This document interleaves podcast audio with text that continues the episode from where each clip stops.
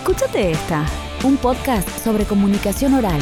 Gonzalo Moreno conversa con las personas que hablan y dan que hablar. Escribinos, sugerí un tema. Suscríbete para enterarte de nuevos episodios en escuchateesta.com.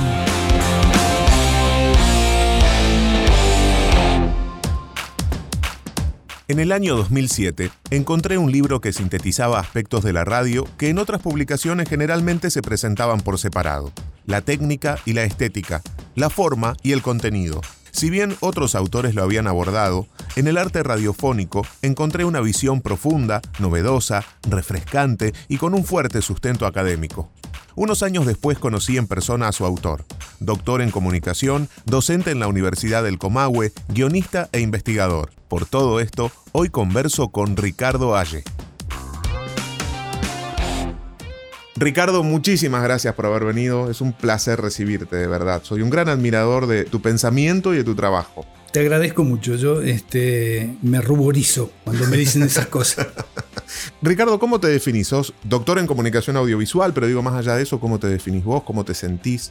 Yo eh, cuando tengo que definir qué es lo que siento más cerca mío es el oficio de guionista. A mí me encanta eh, escribir guiones, pero la realización efectiva de ese guion, que es el primer paso, me encanta también. El guion eh, tiene vocación suicida, dice José Pablo Feynman, porque nace para convertirse en otra cosa. Es como la crisálida que va a terminar siendo una mariposa. A mí me encanta el guion y me encanta la, realización eh, de materiales radiofónicos. Hoy es una categoría que tenemos que empezar a revisar porque una de mis hipótesis es que el lenguaje radiofónico ha adquirido, no digo que autonomía, pero ha adquirido una eh, capacidad propia para sustentarse más allá del dispositivo que nos permitió a nosotros conocerlo históricamente. La radio no es ya solo el lugar que es el depositario del lenguaje sonoro.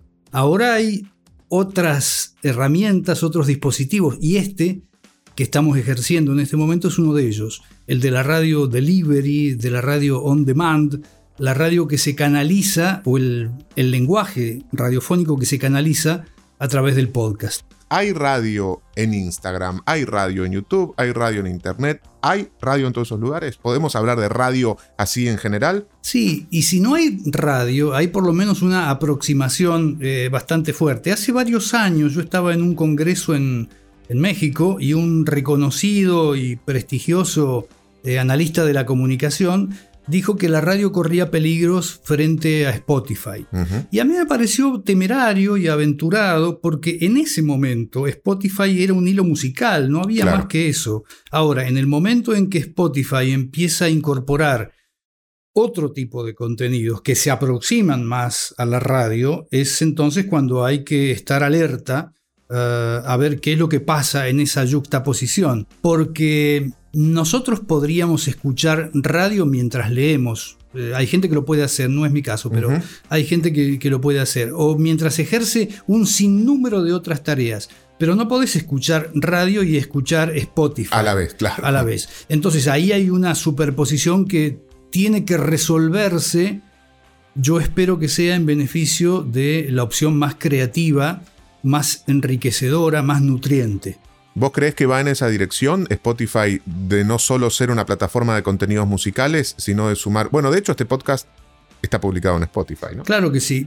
Puse el ejemplo de Spotify, pero como este habría que pensar en una ramificación de otros sitios, Evox, la, plataforma este, que también aloja contenidos sonoros, eh, y el trabajo de innumerables podcasters que a lo largo de todo el mundo están cargando contenidos en la red, en distintos espacios de, la red. A todo eso, que se podría definir como un perfil muy fuertemente caracterizado por lo amateur, hay que agregarle además las realizaciones intensamente profesionales que proponen sitios como eh, voy a mencionar el que me entusiasma más, que es Podium Podcast, el sitio español del grupo Prisa, porque el nivel de realización es altísimamente profesional. Y allí hay eh, algunas producciones eh, majestuosas como El Gran Apagón. ¿Qué implica una realización profesional?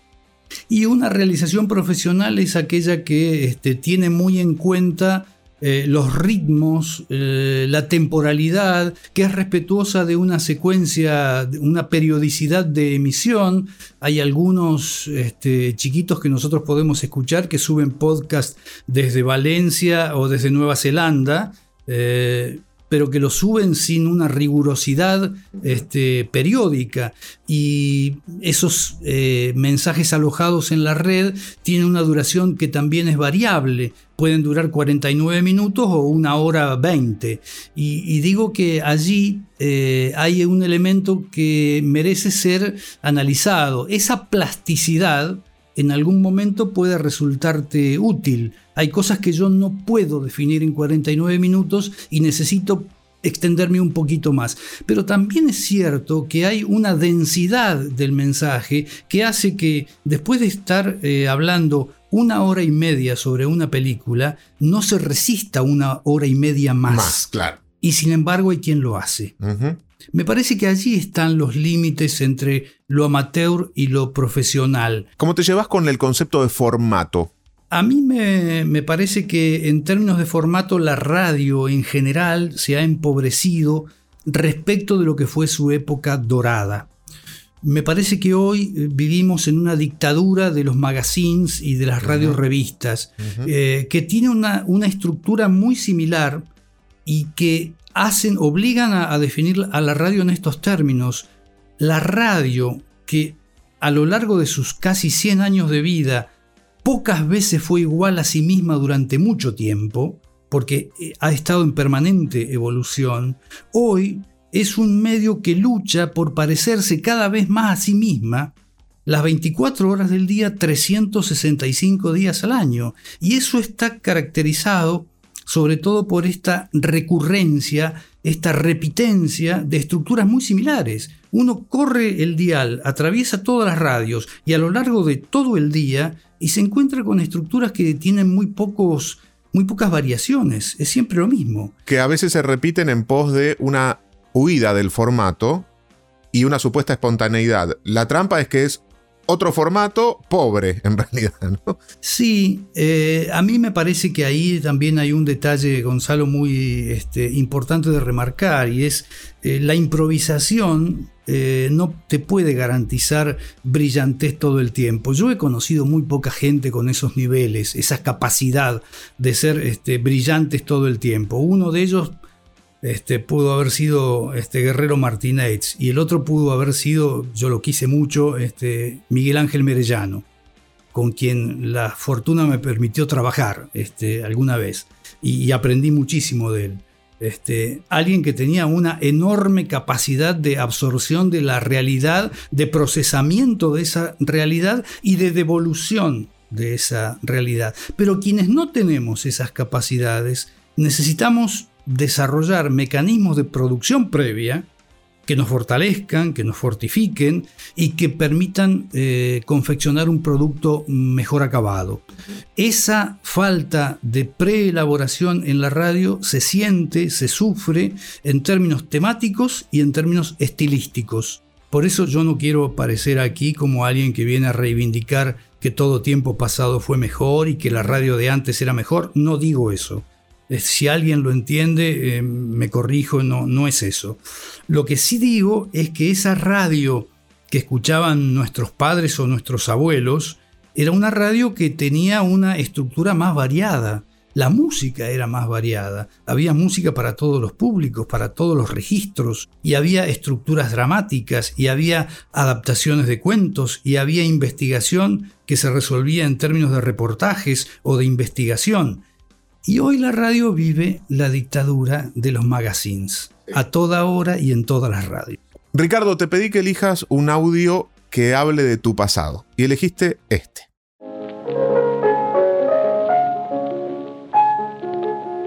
It is reported that at 8:50 p.m. a huge flaming object, believed to be a meteorite, fell on a farm in the neighborhood of Grover's Mill, New Jersey, 22 miles from Trenton.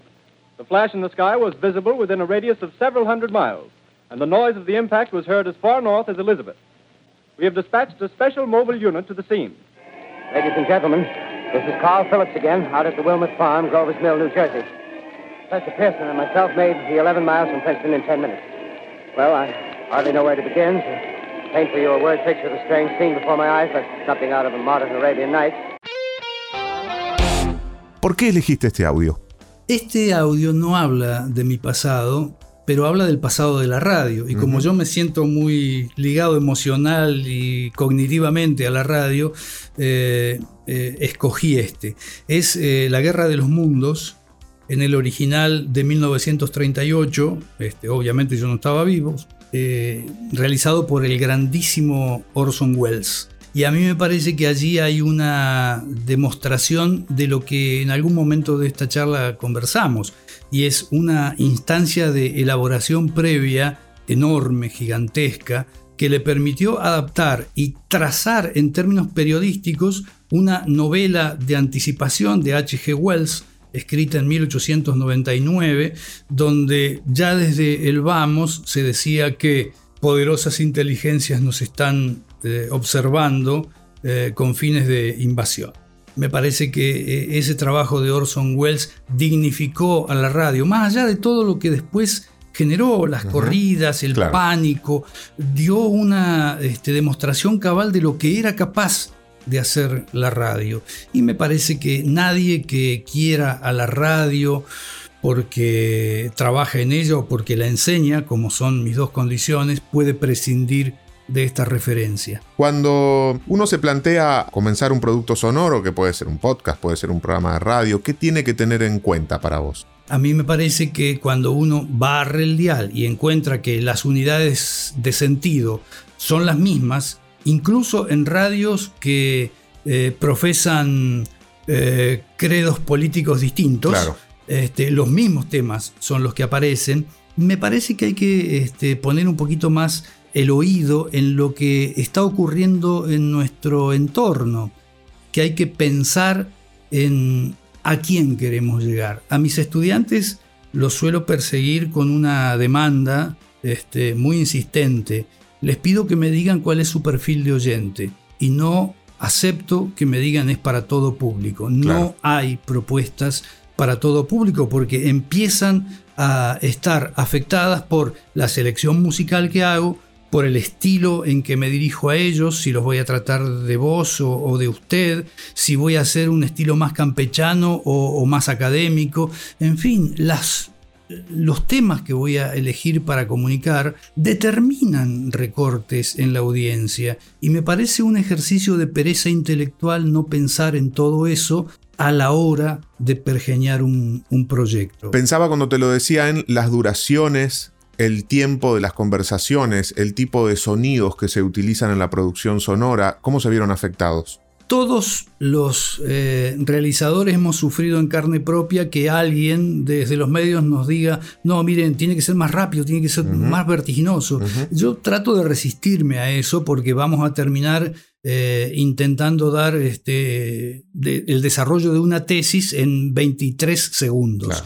Y es insuficiente, obviamente. Ahora, al mismo tiempo, cuando uno escucha, otra vez volvemos al mismo ejemplo, un podcast de tres horas sobre una película, dice, es exagerado. Claro. Es exagerado. Hay que, buscar algún punto de equilibrio en todo eso. Y el otro tema que a mí me parece que habría que reformular eh, tiene que ver con la edificación de una nueva poética para la radio, en términos de volver a equilibrar ese balance necesario entre los cuatro elementos del discurso, de la radio, en el cual los efectos sonoros son la cenicienta y los silencios también son la cenicienta. Vemos una radio hegemonizada por una dictadura de la palabra y cuando no está así es porque es muy prevaleciente la música.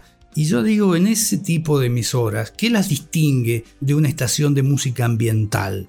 Hay radio cuando hay un equilibrio entre los cuatro elementos componentes de su discurso. Me parece que hay que buscar un nuevo balance capaz de edificar una poética para este tiempo. ¿Recordás ejemplos reales de eh, cosas novedosas que hayas escuchado recientemente? Em, Quizá no el programa en sí, pero sino recursos incluso. A mí me, gusta eh, escuchar em, algunas cosas de Futurock. Me parece que es una experiencia innovadora. Me gusta algunas cosas de una radio mexicana que valoro mucho, que es este, Radio Horizonte, porque tiene un perfil musical muy atractivo, que a mí me gusta. Este, hay mucha presencia del jazz. Eh, me gustan algunas cosas que hace Radio Educación en México. Me gustan algunas cosas que escuché en España, en donde la hegemonía de las tertulias tiene cansados a los españoles, que dicen que a toda hora hay tertulias y ya no lo soportan más. Pero para quienes venimos o llegamos a España desde otras geografías, la mesa en la que se juntan cuatro personas muy bien formadas a dialogar inteligentemente sobre tres o cuatro temas de la realidad, en algunos momentos se vuelve deslumbrante. A mí me parece que hay una pausa ahí y hay una búsqueda reflexiva que nosotros no sé si hemos llegado a alcanzar eh, alguna vez. Y luego, claro está, eh, la búsqueda de, de la representación no solo ya de la realidad, sino de la fantasía, que me parece, y la ficción fantástica en particular, que me parece que termina siendo una atalaya desde el cual también podemos observar la realidad de forma oblicua o tangencial, pero que nos permite, por contraste, por oposición o por lo que fuera, eh, extraer alguna referencia acerca de lo que ocurre en torno nuestro, lo que nos pasa y lo que querríamos que nos pase. Los futuribles y los futurables me parece que tendrían que formar parte de la propuesta radiofónica. ¿Por qué es tan difícil generar ficción sonora? Por lo menos en Argentina, digo, ¿no? Uno eh, habla de ficción sonora y te dicen, bueno, este, el radioteatro de Radio Nacional, ¿no? las dos carátulas. Parece que hubiese quedado encerrado en el tiempo y que en la actualidad fuera muy complejo hacer algo que atraiga a las audiencias. A mí me parece que, bueno, porque se ha perdido el hábito, porque la radio además mm, ha renunciado a la construcción de nuevos oyentes. Los niños son convidados de piedra en la radio, salvo muy honrosas excepciones no existe una propuesta radiofónica para chicos que vaya construyendo al oyente del mañana. Hace algún tiempo la radio te decía, los chicos van a llegar solos cuando empiecen a interesarse por la música. Bueno, si siguen pensando así, es de una necedad absoluta, porque esos mismos chicos tienen hoy plataformas en donde pueden acceder a la música, no que otro les elige, sino la que ellos quieren buscar de una forma mucho más fluida. Entonces eh, hay que empezar a construir audiencia. Y el otro elemento determinante eh, en respuesta a lo que vos me preguntás es cierta pereza intelectual de parte de los directivos y muy dolorosamente de parte de algunos realizadores también que no han desarrollado esta este tipo de producciones, este tipo de, formatos. Radios poderosísimas de Europa han abandonado la ficción y solo la producen para enviarlas a concursos internacionales. Algunas de esas producciones, incluso este, pudiendo ganar algún premio, pueden ni, llegar a ser emitidas luego. Es nada más que para cuidar las apariencias de decir he participado en un concurso. Es una pena porque la historia de la radio está llena de ejemplos maravillosos de construcciones sonoras convocantes, enriquecedoras, atractivas, que ojalá pudiéramos hacer, pero no para repetir las del pasado, para construir las que reflejen este nuestro tiempo, con, eh, la, con el vocabulario, con la identidad que marca este tiempo también y con las historias ¿Cómo se construye una audiencia? ¿Cómo logras proponerle a alguien que pruebe? Y en principio escuchándolo, tratando de sintonizar cuáles son sus intereses, sus apetitos, sus necesidades, algunas de las cuales eh, esa persona te las va a poder explicitar y algunas otras hasta es probable que no logre ponerlas en palabras. Hay que hacer una profunda observación de quién es el público hacia el que queremos dirigirnos para entender qué es lo que nosotros podemos ofrecerle. ¿El problema es de dinero también? ¿Se necesita más inversión para hacer ese tipo de desarrollo de productos? Bueno, eh, probablemente si vos estás pensando en hacer una radio con un conductor y dos o tres columnistas y un movilero, eh, nada más, que es una radio pobre, este, porque además al operador le vas a pedir que musicalice también, no va a haber productores, no, no va a haber guionistas. Bueno, esa es una radio pobre que te cuesta poco. Eh, a lo mejor la que nosotros queremos este, pudiera costarte un pelín más. Pero también es cierto que ha habido procesos de domesticación tecnológica formidables que te permiten a vos producir radio en tu propio domicilio. Eh, tenés la tecnología a tu alcance, podés hacerlo. Y eso este, también ha significado un abaratamiento de algunos costos. Entonces hay que buscar los, equilibrios y no ser tan mezquino a la hora de considerar los proyectos y los presupuestos que les permitan eh, adquirir eh, entidad propia. Nosotros ahora que ya podemos ver algunos números de tráfico del podcast y todo, uno dice, sin duda es mucho más efectivo hacer este tipo de programa, por ejemplo, en este formato, que transmitirlo al aire una hora determinada, un día determinado, porque es muy difícil que la audiencia lo pueda consumir en ese contexto. Sí, porque además ahí participa otra de las modificaciones que la radio on demand ha traído sobre todo respecto de las viejas teorías con las que nosotros crecimos y aprendimos a hacer radio. La fugacidad dejó de ser una variable este, infranqueable. Ahora los productos están ahí a disposición para que uno los escuche las veces que quiera y sobre todo, y no menos importante, en el momento que uno quiera. Ahora el emisor dejó de ser el que define la oportunidad. Ahora puede hacerlo también el receptor, el oyente, y puede decir, esto no lo entendí, voy a ir marcha atrás y lo voy a volver a escuchar hasta que me quede claro.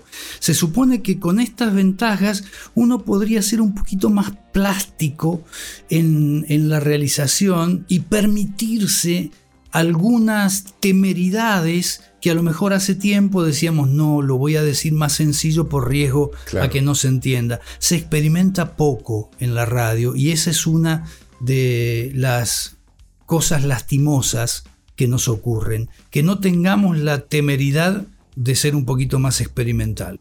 Cuando hoy la tecnología permite, con el celular, ni siquiera te digo con un micrófono accesible, con el celular ponerse a jugar. Eso es la, experimentación de la que estás hablando. yo te decía hace un instante el recuperar la fuerza expresiva de los efectos sonoros. Unos colegas en, España, en la Universidad Pontificia de Salamanca, hicieron una pequeña investigación preguntando qué es lo que la gente eh, le gustaba más escuchar. Entonces cuando me lo preguntan a mí, ¿qué crees que, que han dicho? Yo dije, arriesgando, los efectos sonoros. Sí, pero no solamente eso la gente pidió que quería escuchar a los efectos sonoros en movimiento. Y este me parece un desafío maravilloso que lo han visto los oyentes antes que muchos realizadores. Hoy sobre todo con la modificación de los parques tecnológicos que te permiten trabajar con 5.1 o con 7.1, vos podrías ofrecerle un panorama de sonidos en movimiento y no estáticos. Me parece que hay que pensar este, con mayor audacia eh, en términos de lo que uno realiza.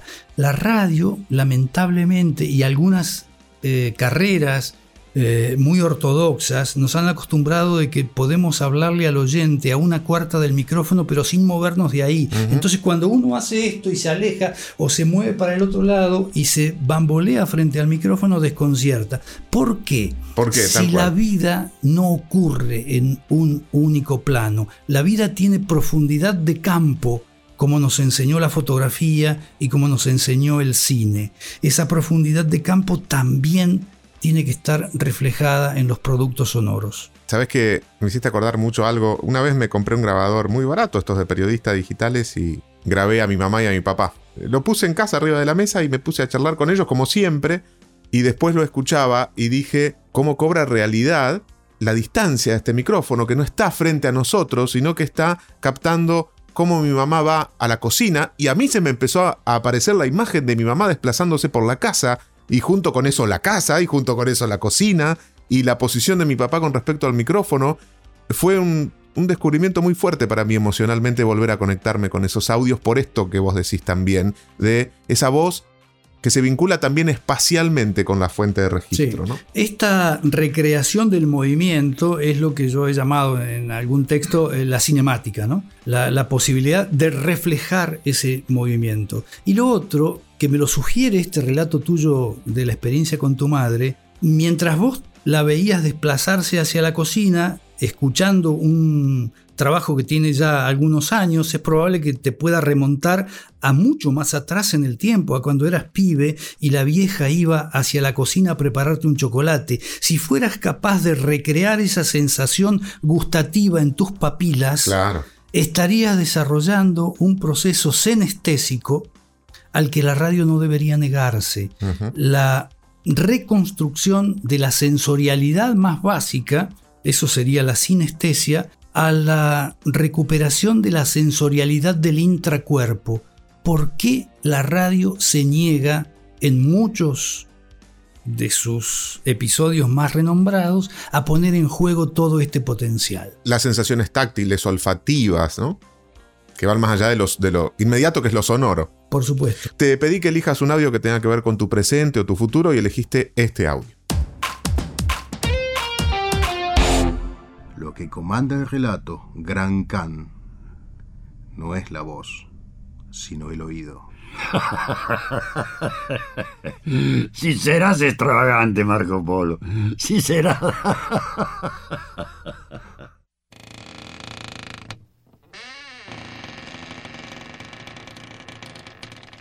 Esta habitación parece la de un geógrafo. Esa pared. El techo está lleno de mapas. Atlas y más Atlas. Miren, todas estas tierras pertenecen al imperio de Kublai Khan. Y acá están todos los continentes y todas las ciudades del mundo. Por acá dice tierras prometidas. Ajá. Y por allá, ciudades que amenazan en las pesadillas y en las maldiciones. Miren, hasta hay un catálogo de ciudades no nombradas todavía. La ventana da un jardín bellísimo. Fuentes y glorietas. Por la escalinata están bajando Marco Polo y Kublai. ¡Vamos! No sé cuánto tiempo tuviste para visitar todos los países que me describís. A mí me parece que nunca te moviste de estos jardines. Todo lo que veo y hago cobra sentido en un espacio de la mente donde reina la misma calma que aquí.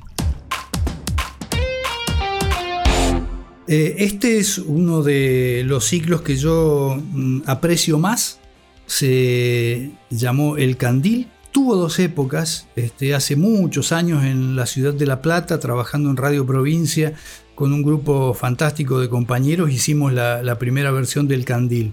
Eh, era la dictadura, eh, de manera que el producto no podía prosperar. a, los tres meses nos sacaron del aire y la sacamos barata nos habíamos prometido, yo me había juramentado que nunca más haría este, algo con ese nombre porque era el patrimonio de aquel grupo. Y más de 30 años después eh, volví sobre mis pasos y decidí volver a hacer el candil con otro equipo que hoy forman parte de mi grupo de trabajo docente.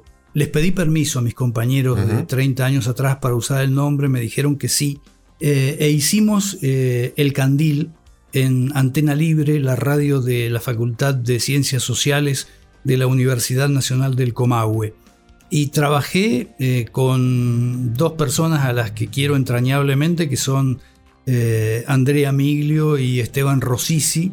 Y Andrea fue la encargada de hacer eh, la adaptación sonora de las ciudades invisibles de Ítalo Calvino no fue solamente un trabajo de adaptación, sino que fue un trabajo de creación y recreación formidable. Cuando me preguntaste eh, en cuál pensaba y cuál recuperaba, quise recuperar este, Las ciudades invisibles. Bueno, gracias por, por haberlo compartido con nosotros. ¿Cuáles son los sonidos más hermosos que recordás? Eh, hay uno que a mí me gusta mucho y es el de los trenes. Eh, yo vivo en una ciudad en General Roca, en Río Negro, donde el tren prácticamente ha desaparecido y solo queda este, algún carguero que pasa, que va rumbo a Zapala. Yo vivo a unas 8 o 10 cuadras de, de, las vías y sin embargo se escucha en las noches el paso del tren carguero y eh, el pitido de, la bocina se escucha en distintas eh, cercanías y, lejanías y es maravilloso. Eh, eso también transporta a una dimensión espacial y, de movimiento. Mm, me parece que ahí hay este, algunas, algunas pistas eh, los mexicanos han hecho alguna vez un, trabajo de relevamiento de cuáles son los sonidos en extinción. Eh, inmediatamente aparece, me ha tocado ponerlo en, juego esto, y muchas veces aparece el, sonido de los afiladores que se han perdido, ¿no? Eh, pero hay un montón de otros sonidos que tienden a extraviarse. Hay un trabajo maravilloso de Murray Sheffer un musicólogo canadiense que es el autor del concepto de paisaje sonoro, de soundscapes, y él dice que desde la revolución industrial hacia aquí, la polución sonora ha crecido en 4 o 5 decibelios, pero que al mismo tiempo, en este tiempo en el que la humanidad eh, se ha desarrollado, ha retrocedido y ha perdido algunas de sus marcas sonoras. Todas las regiones tienen marcas sonoras habría que ponerse a pensar en cuáles son las que están en riesgo de extinción y nosotros tendríamos que empezar a capturarlas para que cuando menos quede su registro sonoro eh, envasado claro. para beneficio de la posterioridad. ¿Sabes que me hiciste acordar? Hubo mediciones de fauna eh, con sonido también, es decir, medir la extinción o la evolución de la fauna en base a qué iba sucediendo con el sonido en distintas partes de la selva o distintas regiones geográficas. Eh, en lugar de salir a contar animales, lo cual es mucho más difícil de hacer, ¿no? Claro. Si tuvieras que hacer un programa, te digo ahora, Ricardo, hay que crear un, podcast. ¿De qué lo harías? En este contexto, en este escenario en mutación muy vigorosa y muy fuerte, eh, a mí me gusta pensar en cómo la recuperación de lo fantástico podría ser un recurso para mejor entender la realidad. Eh, de modo que eh, a mí me encantaría poder producir eh, lenguaje sonoro para radio, para podcast.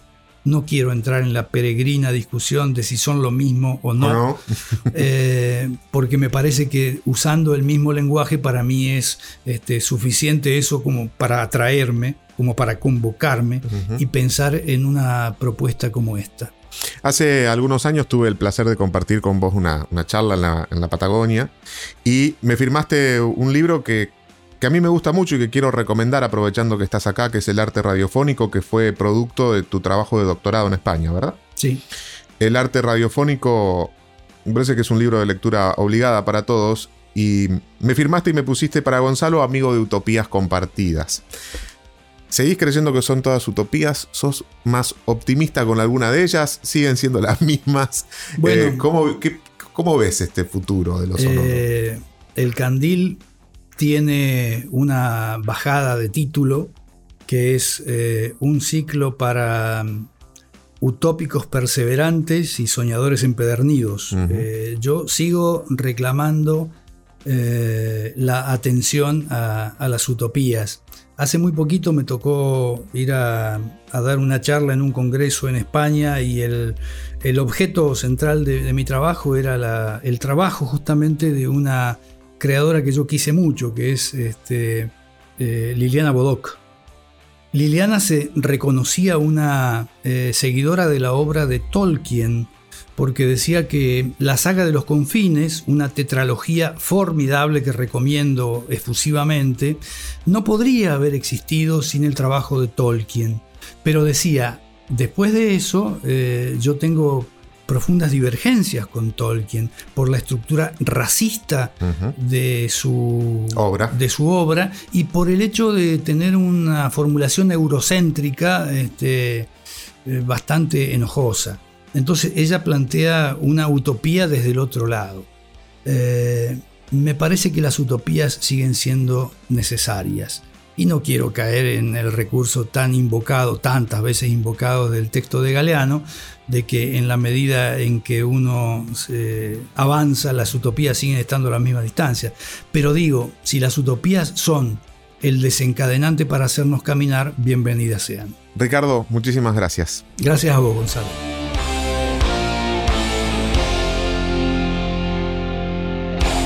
Podés contactar a Ricardo en Facebook buscándolo como Ricardo Aye. Escúchate esta, un podcast sobre comunicación oral. Gonzalo Moreno conversa con las personas que hablan y dan que hablar.